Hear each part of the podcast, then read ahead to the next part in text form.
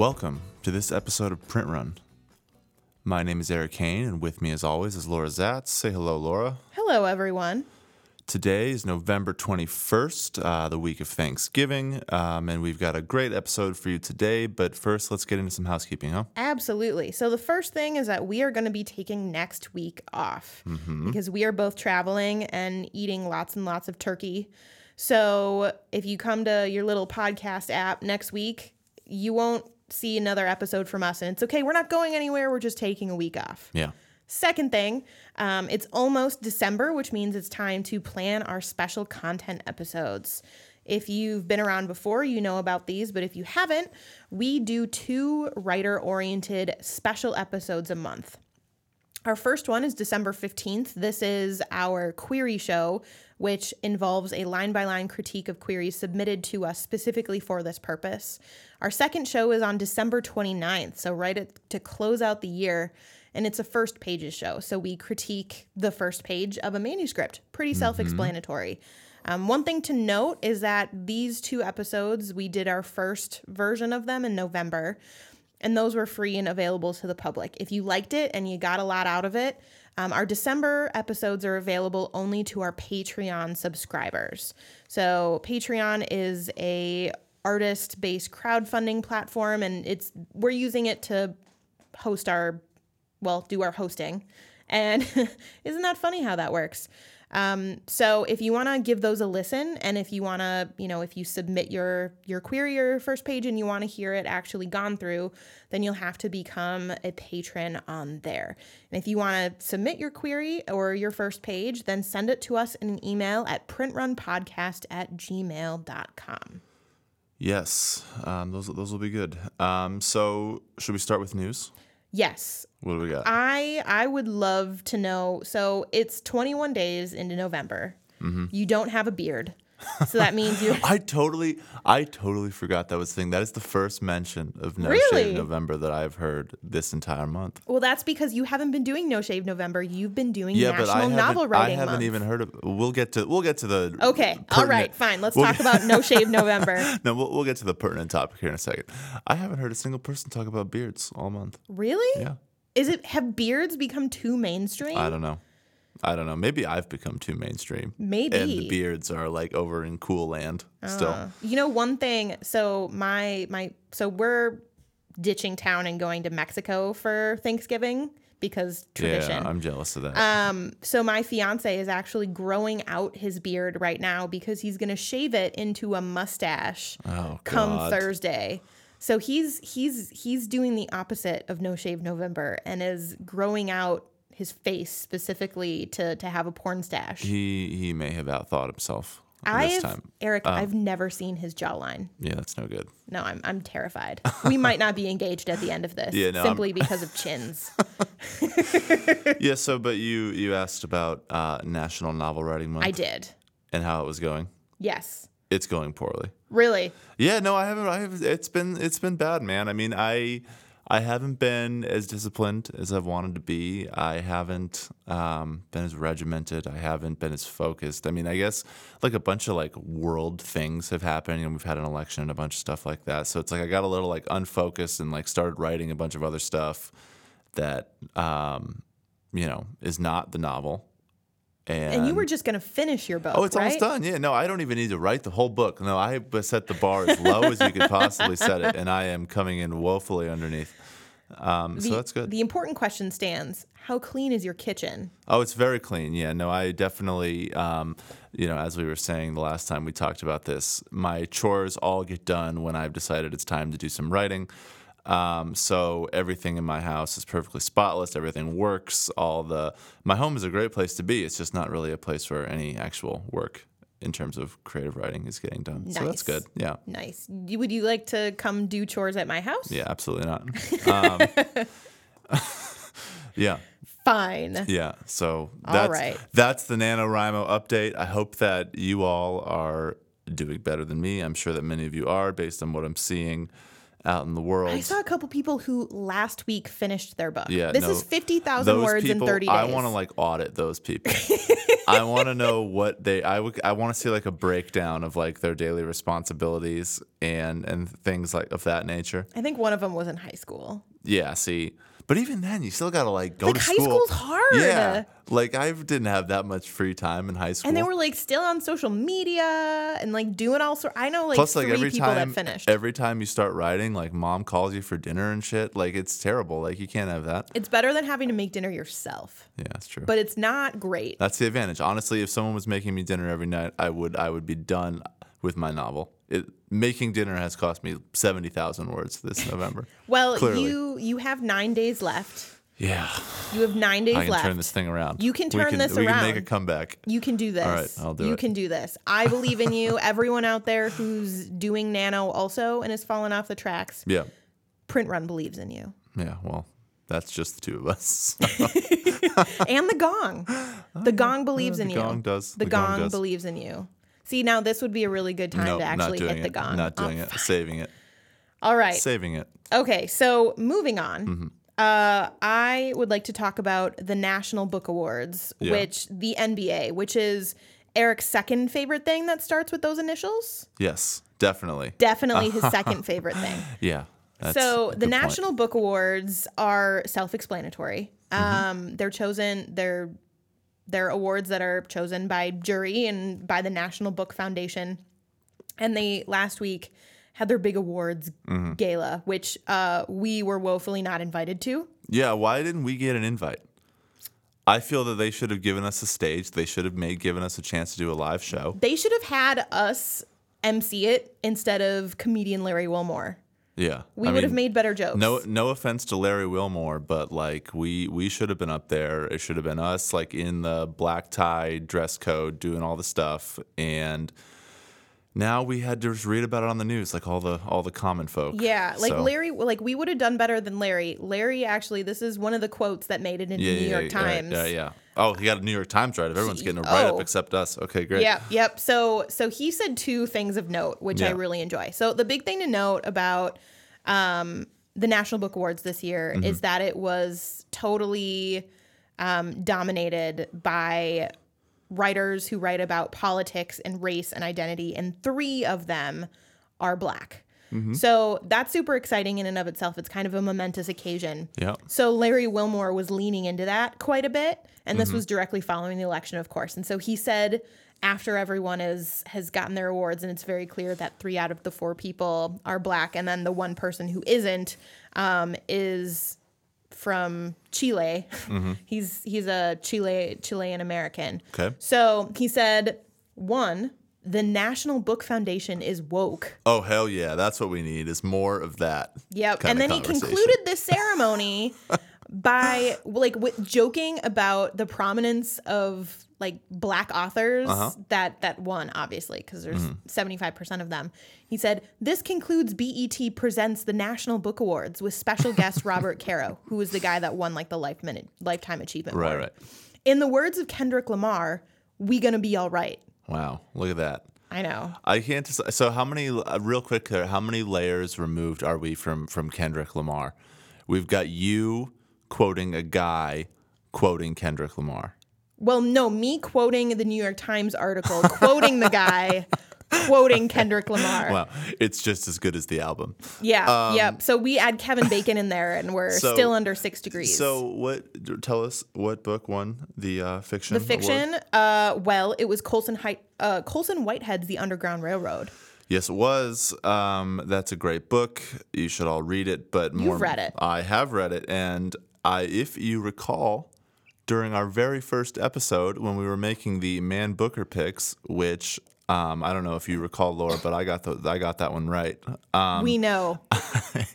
I I said that the my one hesitation with picking the Paul Beatty uh, novel, The Sellout, which won the Man Booker, was that I thought that the Colson Whitehead book was going to win the National Book Award. That Oprah was gonna Oprah was gonna get it for us. So a little And- bit of background, folks. Oprah picked this book for her book club Yeah. this year, and this book was originally scheduled to drop in September. And then Oprah called up Doubleday, which is a Penguin Random House imprint, Yeah. and said, I want this out in August because I want to put it on my book club. Yeah. I want the sticker. Like, Yeah. we're going to do all this stuff. And then Penguin Random House said, sure. yeah, no, I mean when Oprah when Oprah calls, you do it. That's Yeah. basically the one rule of book publishing that everyone seems to know how to follow. So, um, it's yeah, no, it, I mean honestly, it's a really good book. Everyone should go read it. Um, it's you know if you haven't heard about it by now, you I mean I feel like most people who are listening to this probably have, but.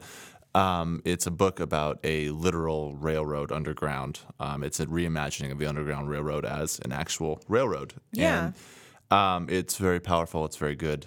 Um, Whitehead is obviously quite the good writer, and check it out. But I was I was happy to see that it won. I thought that it might. Um, I think it deserves to win. And Clearly, Oprah is more of a magician than we thought. Maybe next year she'll be picking. well, then you thought I the think Nobel Oprah Prize. is like a literal wizard.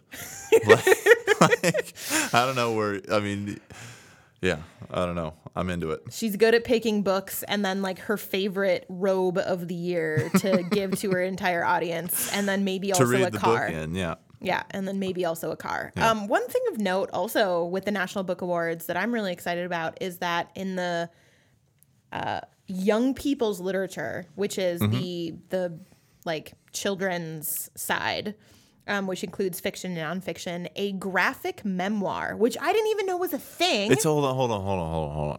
It's a graphic memoir Yes. that won a children's that won so- the children's people's the young people's literature prize from the national book award Uh-huh. so this this is you know the the more common term is graphic novel except it's not a graphic novel it's a graphic memoir because it's not a novel Oh, vey. i I don't know about any of this. I this, don't know about any of this this. just made erik very tired um but so this this book it's the third of a three part memoir series and it's called march and it's it was written um it- it's about the life of representative john lewis who's a congressman out of Georgia. oh, it's the John Lewis book. yeah the john Oh, lewis book. Oh, I didn't realize this was. I didn't connect those dots. Yep, Okay. yep. So John Lewis um, is is very famous, you know, as a as a politician, as a lawmaker, as an advocate. He was really really big in the civil rights movement. Mm-hmm. And so the best part I think of the entire ceremony is that when Yeah. he got up to do his acceptance speech, he talked about how in 1956 when he was 16 years old, his like his family couldn't afford books. Mm-hmm. And so he went to the library and he wasn't able to get a library card because it wasn't for coloreds. It was only it was a whites only library Wow. and like to go from there and especially in like this time and age like it was very powerful Yeah, there no, are videos great. online That's uh. So I guess you know now that I know who the author is, I suppose he can have a, a graphic memoir three part three series. part yeah it was Yeah. a three book so this one so there were not very many names that you could give me where I would think that that was a good idea. yeah But so that print sounds run like- print run before we launched we'd like to tell you that we were just this good originally but we had a few practice episodes and one of our practice episodes was going through the the the short list of the young people's literature national book awards and i was convinced that this one wasn't going to win Yeah. because it was the third book of a series Yeah. and it was a graphic novel and there's no or it was a graphic memoir and there's no way that that would happen and it did and it's exciting and it like totally should Yeah. have happened so that makes me feel a little bit like an asshole like three months ago and because i was convinced that like there's no way that this could be popular Well, but it's the one thing we know about this show, right? Is that all your predictions are wrong, and all my predictions are correct. I would say that i'm mad at you about that but it's absolutely accurate That's a joke. I I mean it, that. I guess technically it's not a joke, but I don't mean. I don't We've mean only done one as- so yeah, Yeah, so that's the thing. We gotta get we gotta get more predictions going. Yeah way we can- we got to get more predictions we got to Yeah. do more bets Yeah. that was fun all right, we'll find another thing to we're, bet. oh we're getting there Okay, so we've got a we've got some news, uh, some other book news that we wanted to talk it's a, about it's today. a newsy week It's it is a newsy. It's it's good. I feel like we're gonna have a lot of newsy weeks in the in the weeks ahead. Um, but this was something that I think we both, when we saw it, we both wanted to talk about immediately, but we couldn't last week because there were more prevalent things to talk about. Um, but um, the Penguin Random House offering student loan repayment um, to younger employees. Yeah. So just if you don't know about this, if you're not like reading the trades Yeah. like we are. Um, Penguin Random House, which is you know after Penguin and Random House merged, it's the largest publisher in the country, Mm-hmm. um, one of the largest publishers in the world. They instituted a loan repayment program that's going to start in January. Yeah. It's for full time employees who have worked there for a year or more. Uh-huh. And so what they do is every year they give you a repayment of twelve hundred dollars or up to twelve hundred dollars for seven years, seven and a half years. So that means that they'll give you a total of nine thousand dollars Yeah. over the years to repay your student loans directly. So normally, you know, like when you think about it on the surface, you say, "Hey, that's great and exciting." And that's nice because my student loan bill is not great. Yeah. But on the other hand, this this is doing something really exciting. Um, this is opening up publishing to people who have student loans. Yeah, so that's it's such it's such a fundamental thing. Um, I, I mean, it's a fundamental thing to a lot of industries right now, right? It's all you know employees, especially you know those of us you know kind of our age, you know millennials. Everyone's got these student loan debts, and it makes that those first few years of working, you know, difficult when you're you know you're working on an entry level salary and all this stuff. And it's a problem that is really, I think, exacerbated by publishing because you've got um, jobs that are relatively low paying compared to all the you know college educated industries you know in America. Um, it's entirely based in the most maybe it's the second most expensive. I don't know how expensive San San Francisco Francisco, is yeah, most but it, it's all this industry is almost entirely based in Manhattan, um, where everything is be through the roof expensive. Um, and it's a place where most of the employees um, are coming from very expensive colleges. And so, what this represents to me, I think it's a really good thing, is it represents a chance um, to play with that math a little bit. You're going to get to see, you know, when the publishing has this problem where not everyone can afford to pursue a career in it because it's there's too much overhead. There's too much, um, you know, the the bar to actually even get into the field is it's too high because you can't you can't really live in New York City on an entry level publishing salary in any kind of real way, especially if you've got student loans. Um, and I, I don't know. I think it's gonna it's gonna open the door for a lot more people who n- didn't necessarily have access to an Yeah. industry that desperately desperately needs um, new people, new voices, Yeah, new, a a more lot of- Mm-hmm. diverse background. You know, uh, from different races, economic classes. You know, people who aren't just you know English majors from rich families. You know, I think this is going to be really good in that regard. So I wonder if this collectively means because a lot of people who who go into their first publishing jobs, Yeah. um, they're still really young. Like what you Yeah. were 22 Yeah. when you moved to New York. Right. Um, I wonder if this will like let people eat more than just ramen, and I wonder if everybody in publishing is just going to grow like three inches. Yeah. Because they're going to be eating actual nutrients. it is true. That's that should be the headline of this article. Newsflash: People in publishing can afford dinner now. Um, no, I, I think it's good, and especially you know even thinking about it even further um, as part of this equation is most publishing. You know, it's an apprenticeship field, um, which means there's usually a period of an internship of some kind, and those internships pay minimum minimum wage. Nothing. Like- I, I, most of my internships, and I had many. Yeah, I had nine total. you had nine internships. I had nine. what? One of What? them was paid. Wow. Not, I mean, not all of them were full time or even Sure, like that's crazy, twenty out. though. Yeah, I had So- nine. So I had one. I had one internship. I when I was out in, in New York City, and it kind of speaks to what we're talking about here a little bit. Um, I was someone who fits the original mold of who gets to be in publishing. I come from um, a family that can afford for me to work a very low paying internship for a few months before I get the real job in publishing, right? So I went out there and I got this internship and I got this, and it was going to last for three months, was the idea. And I got this apartment in Brooklyn that my parents agreed to help me pay for while I was out there desperately seeking employment.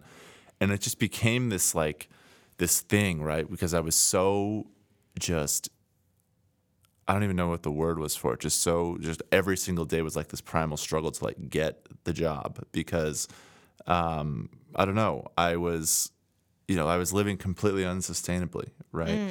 and I remember, um, you know, Hurricane. This was the this was when Hurricane Sandy hit.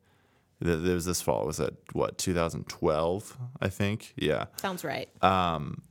And I was working this stupid internship at Oxford University Press. Um, the internship is wasn't stupid, and the press is, is fine. But like, but the fact that it was an internship was stupid. Yes, the the very fact that I was going there and working for 40 hours a week for minimum wage at a you know and doing real job things. That's the thing with publishing, right? Is they just work interns like a normal entry level employee and Yeah. then just cycle them out. You to because you're yeah. you, you're not going to learn because it's an apprenticeship based industry. You can't just like go to school for it. You got to Yeah. learn it on the so, job. So they they get you with that. But um, I remember, uh, yeah, Hurricane Sandy hit, and we, you know, there was like one day where we didn't go to work, and then the next day it was like you could go to work, but like it was like not recommended that you go to work. Mm. Except I was like totally warped in my head because I was under this like primal need to you know impress my boss you know this um and it was like this woman who was like three years older than me i think only you know like someone you know our age now.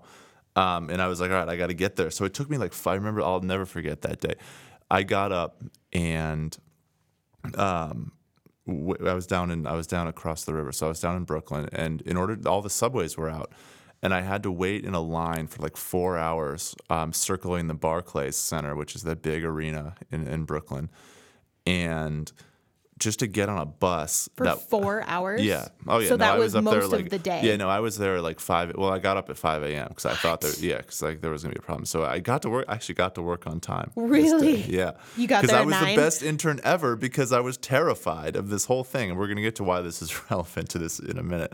But like. I love this Um, story. No, and so we, you know, you, they dropped us off like somewhere in the, you know, Oxford is in, uh, it's in Midtown. It's in the, it's on like 35th Street in Madison, and they dropped us off on like 23rd, and like all the lights were out, you know, it this in this, you know, because the electricity went out in the whole, you know, practically the whole part of the lower part of the city, and you're like wandering through this ice just so that I could go to this stupid internship where I was, you know, Not I mean, I was, I was like, there. I was like copying things. You know what I mean? Like it wasn't even that big a deal, but like that's how they. That's this thing. They create this culture. Like it would have been. It was insane that I went to work this day. Like most of the real employees weren't there, but because they weren't like fighting every day to have a job, it you know, i, I don't know. It's just, it warps your perspective. And my point here is that even I had to do that. And I come from a background that is, you know, it's, pre- it's pretty, it's pretty well off. Like I am someone who is able to go into publishing, you know, paradigmatically. And my hope is that this, it creates a situation where more people or that opportunity to kind of go work in books it's more open it's more diverse it's like it's like we just said i mean i just think that the chance for you know a publishing house to start paying helping with student loans and doing things like that it's such a great benefit because it changes the math for so many people and I didn't go to New York because I couldn't afford Right, it. exactly. And that's why I had nine internships because every, you know, it took three remote internships to equal one Yeah. at an actual New York Yeah. press. You know, so Yeah. I like, and I have very distinct memories of, you know, being fresh out of college and, you know, I moved home yeah and you know i was i was you know like should have been enjoying my summer and like working on my resume or whatever but like i had these awful awful internships where you know people would just throw me works or work or books and you know i had a day to read a book and write a report on it about Yeah. whether or not it should be acquired and i had like all of this like lots of writing back covers and lots of doing all of this like really obnoxious grunt work that who knows how long it takes and I remember, um, I remember one day just working from home, and I remember being exhausted, and I remember going to bed and laying in bed going, "Why am I so tired? All I did was work today." And then I sat down, I like did the math in my head as I was laying there and realized that I had worked for 14 hours straight and I hadn't eaten anything and I hadn't taken a break and I hadn't done anything. And for what? You know, like you weren't really paid for that. I mean, you weren't you- weren't even considered a full time employee, and th- that's the thing. It's like the model of entry level publishing so frequently has it just they it's simply a model of not paying the entry level employees, and because the inter- the interns often, I mean, they for all f- in real effect, I mean, they are. You know, every publishing house subsists on interns, and so you know, circling it back to this idea that Penguin is going to Penguin Random House, excuse me, is going to start you know helping with loans and help making this math better. I mean, it's like maybe it's going to have ramifications for you know some of this model that kind of requires cheap, underpaid labor. and labor. what gets published. yeah, But there's, you know, there's one really interesting thing to take into consideration. As, so Penguin Random House, Well, so hold, hold on a second. Oh, yeah Because you said something interesting there. I did. You did. Oh. well, Well, imagine you said, that. You, we, we, I think we threw it away too fast. You say you think that this sort of thing, that uh, relieving student loans and maybe potentially broadening the amount of people and the type of people who can then feasibly look at a career in publishing and say, that that could work for me. I could do that. I could go live that life for a while and make that work financially and in every other way. You think that's going to change what kind? You think that might change what gets published? I do. Why? I, because because you know, as much as we talk about publishing being a business, Uh-huh. it like acquiring a book is inherently personal. Yeah. Like it doesn't make it to the the acquisition editorial meeting where the salespeople decide if it's a good investment or you know the the marketing people try to see if there's an angle. Like that doesn't happen unless the acquisitions editor believes in the book Right. and different people from different backgrounds are going to connect differently with content. Mm-hmm. And you know like i you know thinking back on the national book awards like i'm not convinced you know none of the people that won none of these people had debut books.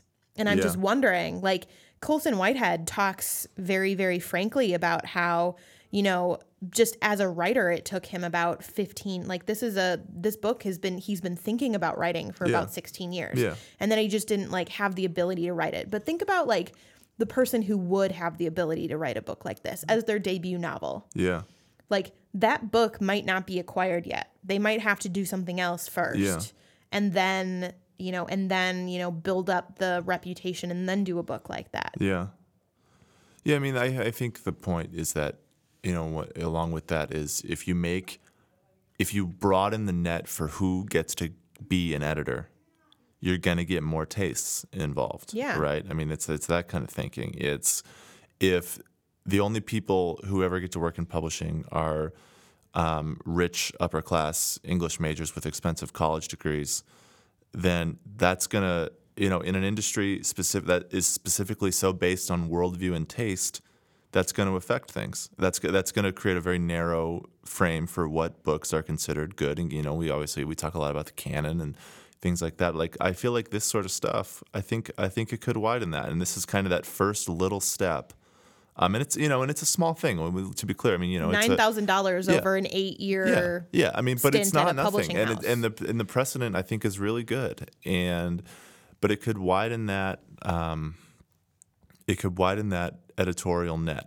and it could widen, you know, from there even into you know all the other aspects of publishing too. But I guess that's the part that I get most excited about, or even like agenting too. You know, if an agency were to pick up this sort of thing, because you get people who want to take a chance on writers that people from my worldview or people from someone else, you know, like me, you know, they just wouldn't find those authors yet, maybe.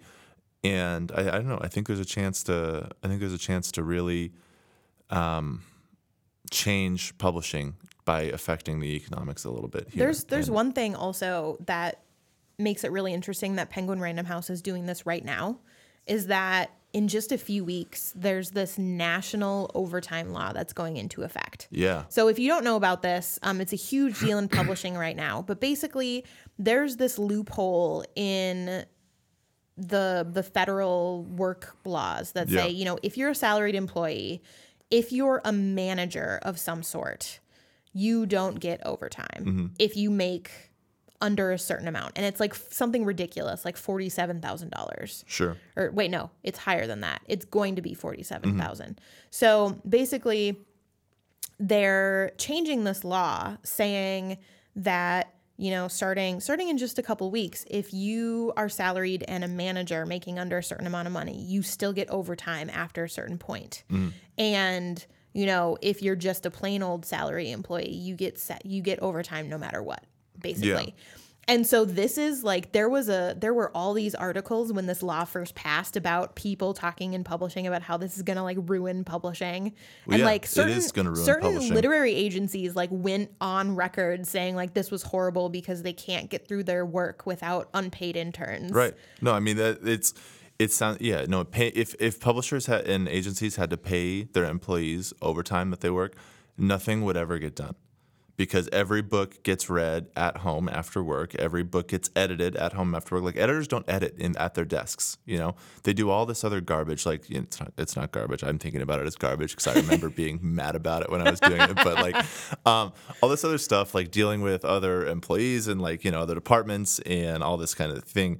Um, but all the editing and all the reading and all the stuff that actually goes into like deciding what books get published none of that happens at your desk in a publishing job. It's all overtime. So like the idea and it's all and it's all expected that you're going to do it. So like the idea that a publisher would have to start paying for the work the hours worked it's it's very alarming to them Yeah. because they've been subsisting on free labor and a lot of it's just like the internship thing Yeah. And, and Penguin Random House is know knowing that that's coming and they're still throwing money at student loans. No, it's good. It's good, and I, I think this is I think this is a really nice step, and it's a really good step to see from the biggest place. You know, a lot of the time, you know, little bits of progress like this happen from maybe you know a smaller house or a smaller company that wants to kind of make a point of doing something as sort of a gesture as opposed to a true business decision. But like, um, you know, clearly the you know the biggest company, the t- the one that kind of you would think would be the most commercially and bottom line focused,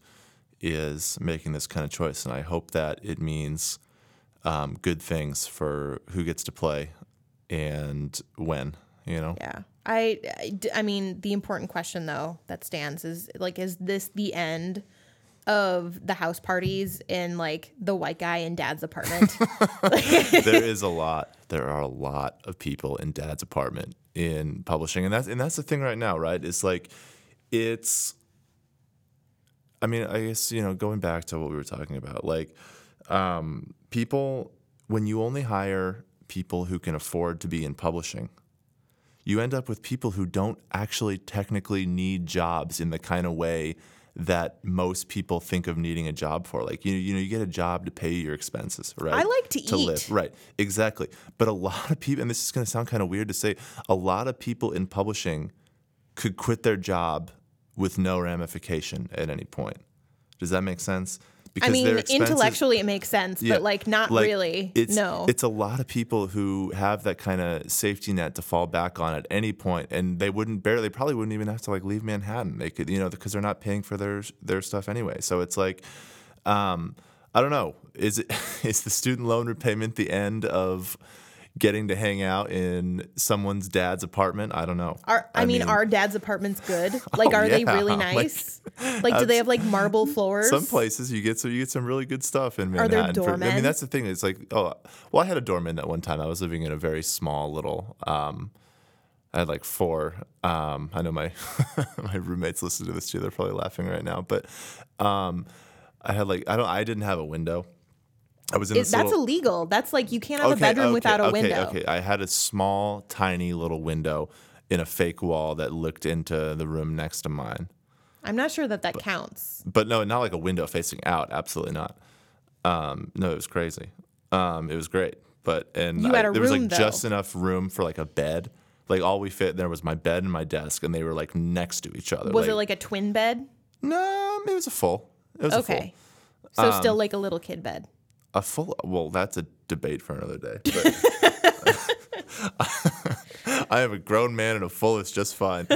Um, um, anyway, so back on track here. Um, student loan payments from from Penguin, good, Very right. good. very good. We We're- paying our student loan I- payments in Minnesota approve. Yeah, no, I, I think that it's, I think that it's a chance for the start of that kind of thinking. You know, this is not, this can't be the be all end all because it's really not that big of a thing. But I really like the direction Yeah. that, it, that it puts things in. It's a nice, it's a nice progressive gesture from publishing. It's like, so you- Finally. yeah, you very rarely see publishing at the front of this sort of stuff, and it's really, I mean, I was reading around. It's not really the front of you know like a lot of companies pay you know do this sort of thing you know there's not ever in books so it's like it's finally nice to see someone in the book world decide that this is something that we need to do because too often we are the least progressive in our um, in the way uh, companies handle their employees. So Well, I I have something else that we need to do yeah, if we're ready to move on. I I feel like we what. So let's just make sure student loans payments good. Check. All right, good. Check. That's the official take here.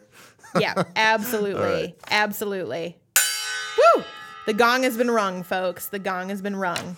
Okay, so here's the thing. Tell me the okay, thing. uh, Erik and beautiful listeners, you know that I am an awful selfish person. Correct. So here's the thing. There are a lot of agents Mm-hmm. who have been verified. Ver- On oh, Twitter? Oh, Erik is just Wait, rubbing wait. his eyes Wait, now. So, um, go on, go on. There are seven that I found in my like two minute long search. uh huh. And I don't like that because because um because I'm selfish and and I too want to have a So blue check mark next you- to my name. So you're mad right now that there's a little blue check mark next to some other agents on the internet yes, in their Twitter page, and that you're that means they're influencers. oh well, well then butter my ass and call me a biscuit. We've got some influencers on our hand. Yes. God damn it. So here's my here's my worry, Erik. What? So you need to. What you're saying is you need to be an influencer. Yes. And you're not an influ. What is an influencer? I'm not an influencer until Twitter tells me I What's am. an I'm not entirely certain. we don't know what an influencer. Is. I don't know, is. but it's something that's important. But we know that we need to have it. Yes. Because there's a little blue mark that comes because next to your. I I am a selfish shrew of a woman. Wow. And so here's the thing. Here's my fear, Erik. Yeah. So a really good friend of mine who is an agent, Uh-huh. who is Twitter verified. Oh wow. Has so an he so he's an influencer He's an influencer. and you're not. no. Okay. Shut up. Oh well, I'm, I'm not Um, either. I'm so, not an influencer. Well, we I'm know like, that. Okay. So so this friend of mine has an adorable dog who happens to be a corgi. Uh-huh. Um named Augie. So he created a fake Twitter account for his dog called Yeah. Agent Augie. So it's all about this like him like posting about like from the dog's perspective about like being a dog agent. so the dog is a li- in this in this construct of the dog is the literary. agent. Yes. So it's Agent And Augie. this dog has a is a, has a Twitter account. Yes. And so like people people Oh, are like sending it- him fan art and like people he, and people are like photoshopping their book covers to like put a corgi on it and like rename it. Mm-hmm. Yeah. So this dog. Would you say that this dog is is an influencer? Well, I well, so here's the thing. This this dog has only had an account since August, Uh-huh. and they have almost a thousand Twitter followers. so Um, I'm very scared that they're gonna become an influencer before you do. before me. So if the if the fake corgi agent becomes gets the little blue mark next to the name before you do, I'm swallowing my uh, tongue. Like that's what's happening. So Okay, so how do we we gotta get you the mark then? How do we do it? Uh, we- well, that okay. can be the thing. So I looked it up. yeah. So I oh, looked it oh, up. Yeah, we, I'm sure we've done extensive research And to. you're a really good friend for um, putting up with this because you're rolling your eyes so hard right now. So I looked it up, and apparently you just like ask Twitter to verify you. oh, you just there's, like, like, a send form. You send in a form. Oh, There's I'm- just a yeah, okay. form. So like it includes like I mean it's almost as rigorous as Uber.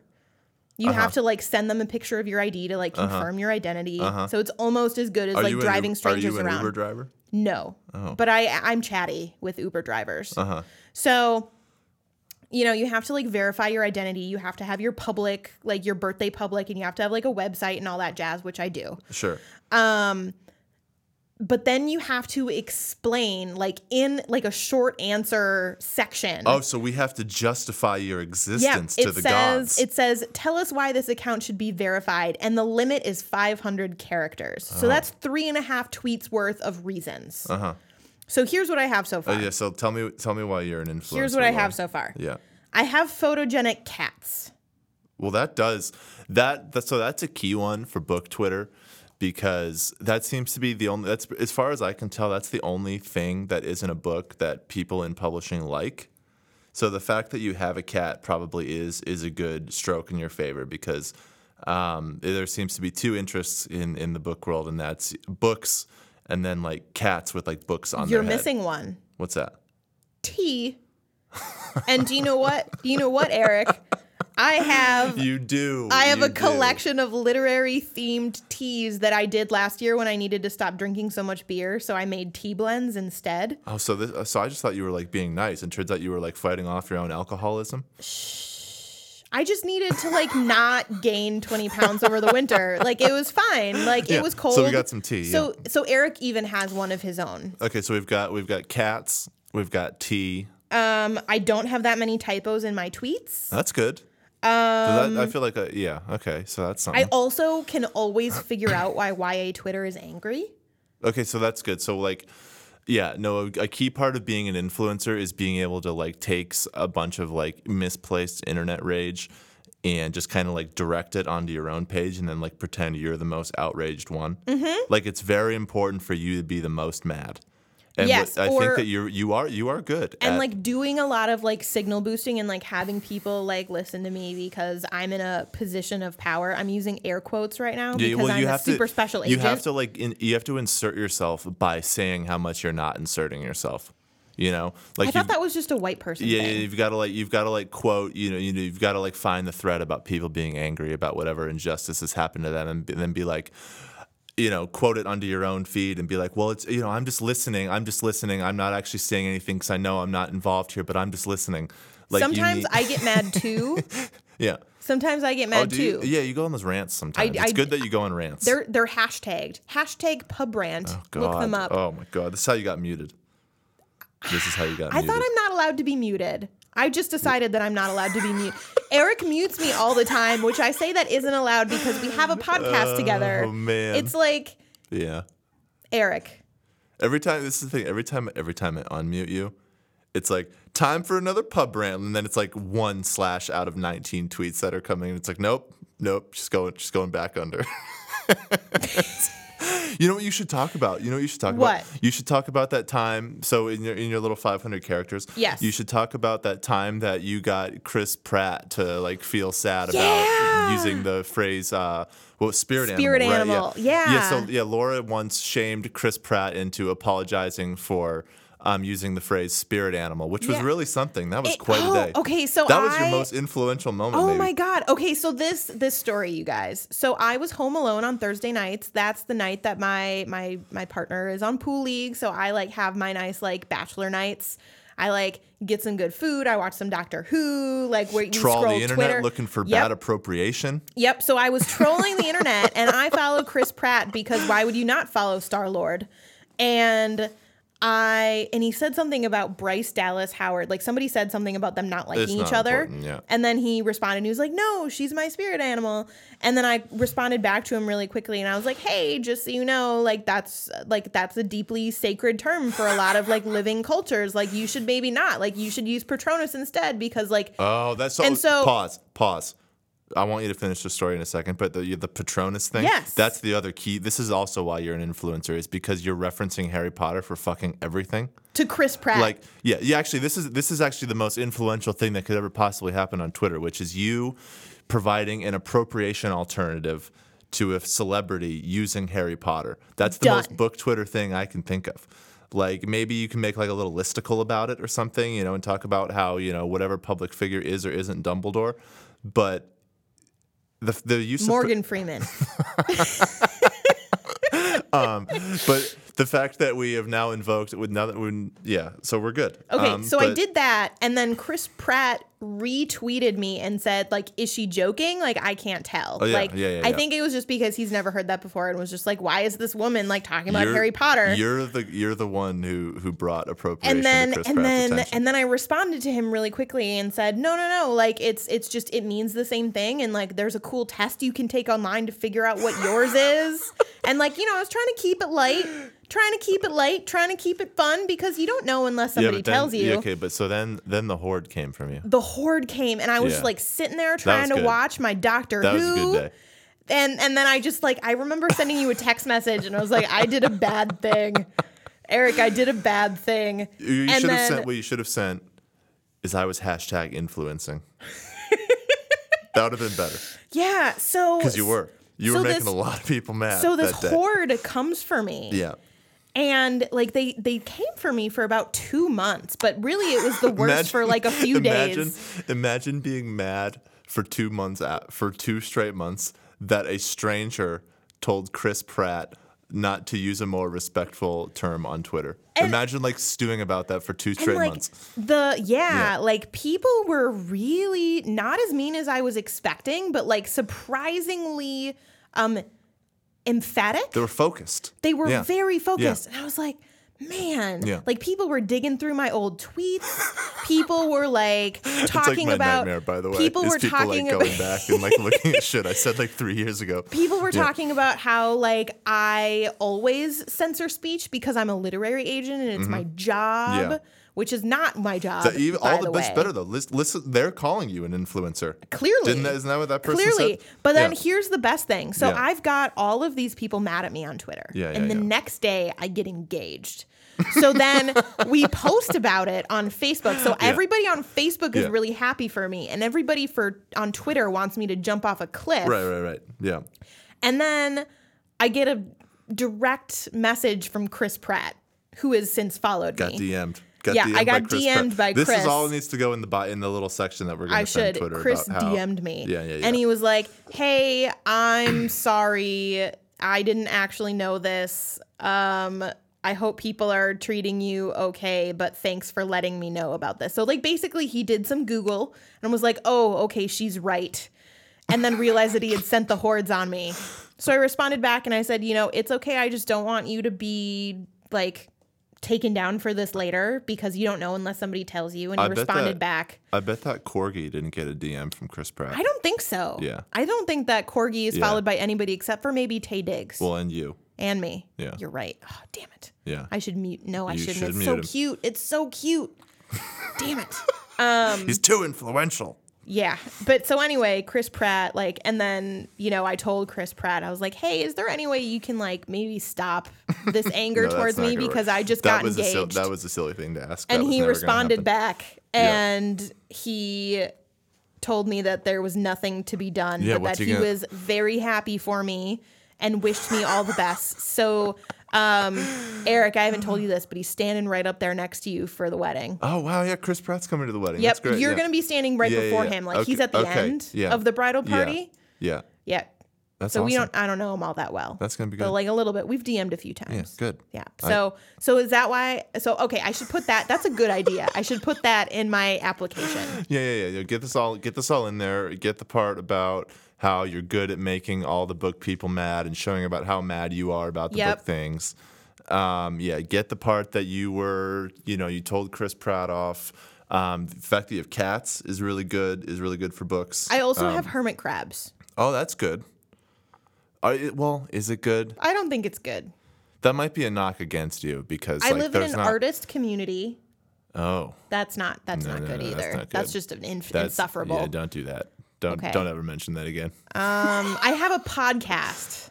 Also, well, I uh, does that are we influential? I feel like we're really not yet. Like I mean, maybe someday. he- we you know, once we hop the stupid New York Times list. Like I'm tired of this. Like Erik, go review us on iTunes so we can be. We only we're not influential because we have under 15 reviews on iTunes. Yeah, right now we have 9. So Yeah. if 6 of you yeah. want to see me verified on Twitter because I'll tell you what, listeners of Print Run, here's what we're to do if I become verified on Twitter. To fill my greedy, greedy heart. No. We're gonna we're gonna make fun of that corgi. well, yes. Yeah, but, I'm gonna go right for the corgis. But yeah, that's gonna be Erik Good. is going to read Fifty Shades of What? Grey on. online or on on air, Oh, okay. whatever. Okay. You're gonna read some Fifty Shades of Grey All right. if I get verified on Twitter. So if you want to see that happen, you listen to how fun it was when I lost the Man Booker Award bet and then I had to read Jonathan Franzen's Yeah. The Corrections. Yeah. Think about Erik reading like a really badly written BDSM sex scene. Excuse me. Excuse me. Badly written? It's terribly written. Is it? Yes. It's awful. How can this book? uh, So I don't understand that. No, no. Now we have to talk about this for a second. like what? It's badly written. Oh, it's people terrible. love this book. People think this is like the greatest like bit It's- of smut that's ever It's existed. you, we, it's cute that this, you like- think that really popular books have to be well written. it's well, y- no, no. No, none of this gotcha journalism by you over there. No, it's terribly written. It's terribly written. Um, But the sex scenes aren't good. Why is it so? Why did people like it then? It That's probably because is that it's like a Twilight long, fan Is that like a long, annoying conversation No, it's, it's about Twilight why? yeah. fan fiction. So it jumped on the Twilight train, but it was dirty, and it was originally um, f- like it was fan fiction. It was published serially, and then it was self published, and then it like got a following of people who read fan fiction, so Uh-huh. Yeah. are okay with you know generally poorly Yeah. written Right. stuff. And then it like hit the wave, and then it became great. Okay, but like so- no, it's terrible. Okay, so this is this is what I'm gonna read. I'll find a good passage. I'll find Uh, a good passage. That's true. Actually, no, you do get to pick. You're right. Um, yeah. So once we get you your coveted blue check mark, you know, it's like I, I think you know I was thinking about this. It was like it's like that Dr. Seuss book. You know, the the star bellied sneetches. I've Yeah. never heard oh of this gosh, Dr. I know. Seuss I. I, okay, the first thing to know about me is that I reference the star-bellied sneetches in every possible opportunity because I think they are the great parable of our time. Uh, More so than the Lorax. Oh yeah, oh yeah. Oh, these guys are great. But like you know, there's like a bunch of these little guys, and like half of them have like you know, Stars on their on their bellies? bellies, and they think they're better than the ones who don't have the stars on their bellies. And it's like, oh wow, this is like a great commentary on multiculturalism. I have a star Um, belly on my sneetch. Wait, that's dirty. Oh god, Damn it, Dr. Seuss. that Damn it, Dr. Uh, that was Seuss. an, we need okay so the other thing we need to figure out while we're figuring out if while we're figuring out um, how to get you verified can you also look up how to get like the explicit tag on itunes because we're, we're gonna need that um, yeah. but um, wow well here we are huh I blame Um, you for this. is- is I blame you. You are the you're the sneetch who wants the star, and it doesn't mean anything in the end. Spoiler alert! Sorry if you haven't read this awesome book, but your childhood sucked.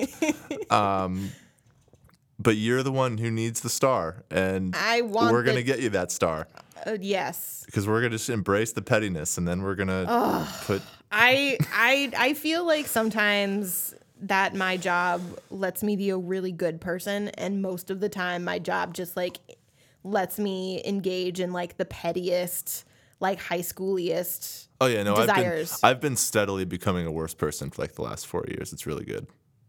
but we're funnier. Well, yeah, yeah, you know, you take what you can get.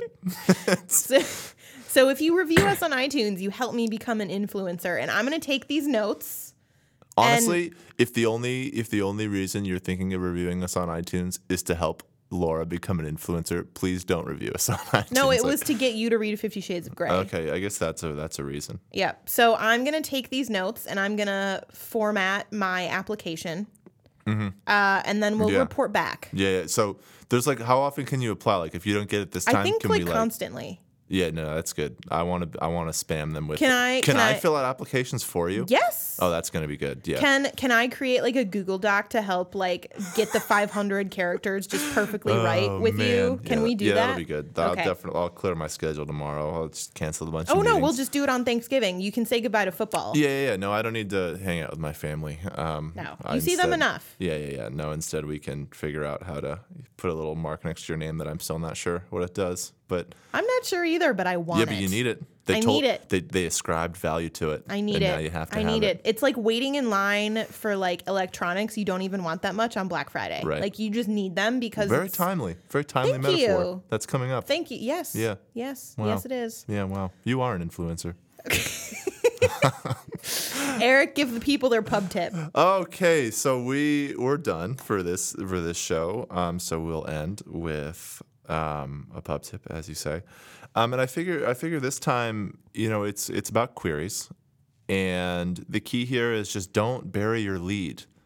Like, don't start your query letter. You know, I get so many of these things that say like "Dear Erik" or "Dear Mr. Hane" or "Dear whoever." Sometimes you get like a lot of wrong names. You know. Um, and, it's, and then you have like 18 rhetorical questions and a bunch like, what if this was true? Or what if this was true? It's like true? the movie Or phone guy yeah, wrote your query. People, people do like the movie trailer thing. And it's like, no, no. Imagine a world. Yeah, in a world where, and then it's like just like some very like normal thing that. Um, the point though is that don't like try to get original in your formatting or your pitch or your you know play coy or like do anything other than clearly and succinctly tell me what the book is and is well written. And I, I know we keep saying that, but it's like you'd be so shocked at how like many how far up your odds of getting a requested material. I would uh, say it gets you into the top 10%. I honestly, and this is gonna this is gonna get me in trouble for saying this. I request literally everything that has a well written email in it. And Wow. no, no, no, no, no. But it's that sounds like a lot of things, but there's so few. Like it's like that's a pretty high bar a lot of the time. But it's like if it's like a cogent, reasonable email, it sounds like someone who knows what they're doing. professional. And like uh, yeah, it's like has like put some thought into it. But like the point is that they get right to it. They just tell you what the book is. yeah, because because at the end of the day, your idea will speak for itself as long as we know what that idea Yeah. is. Yeah, yeah, yeah. Like your your email to us doesn't need to be fancy because your idea is fancy. Right. Yeah. I like it. These are really simple, and I know that a lot of people who maybe haven't queried before are like, "Well, that seems really straightforward," and it is. It is straightforward, but like you have no idea how many emails we get that are just like nonsense. Like people people want to stand out, but the thing is is like standing out is Yeah. not good. Just write clearly. Just write clearly. I don't know. It's So that simple. if you want to know more about that, you can listen to our query show on December 15th where we're going to be harping on that even more. yeah. Um, thank you so much for joining us to this episode of Print Run and for this very news-filled episode of Print Run. Mm-hmm. Yeah. Filled Again, with something. Whew. Just some sneetches full of something here. that that was inappropriate. it it Dr. Seuss, god damn it. Um all right, so submit your queries and first pages to us at printrunpodcast at gmail.com. Become a Patreon supporter to tune in to our special December episodes. Remember, we are taking next week off. Yeah. It was great to be with you this week. Please have a good time with your families or not with your families, with turkey or not with turkey. We don't care. With football, meh, probably not, except for Erik.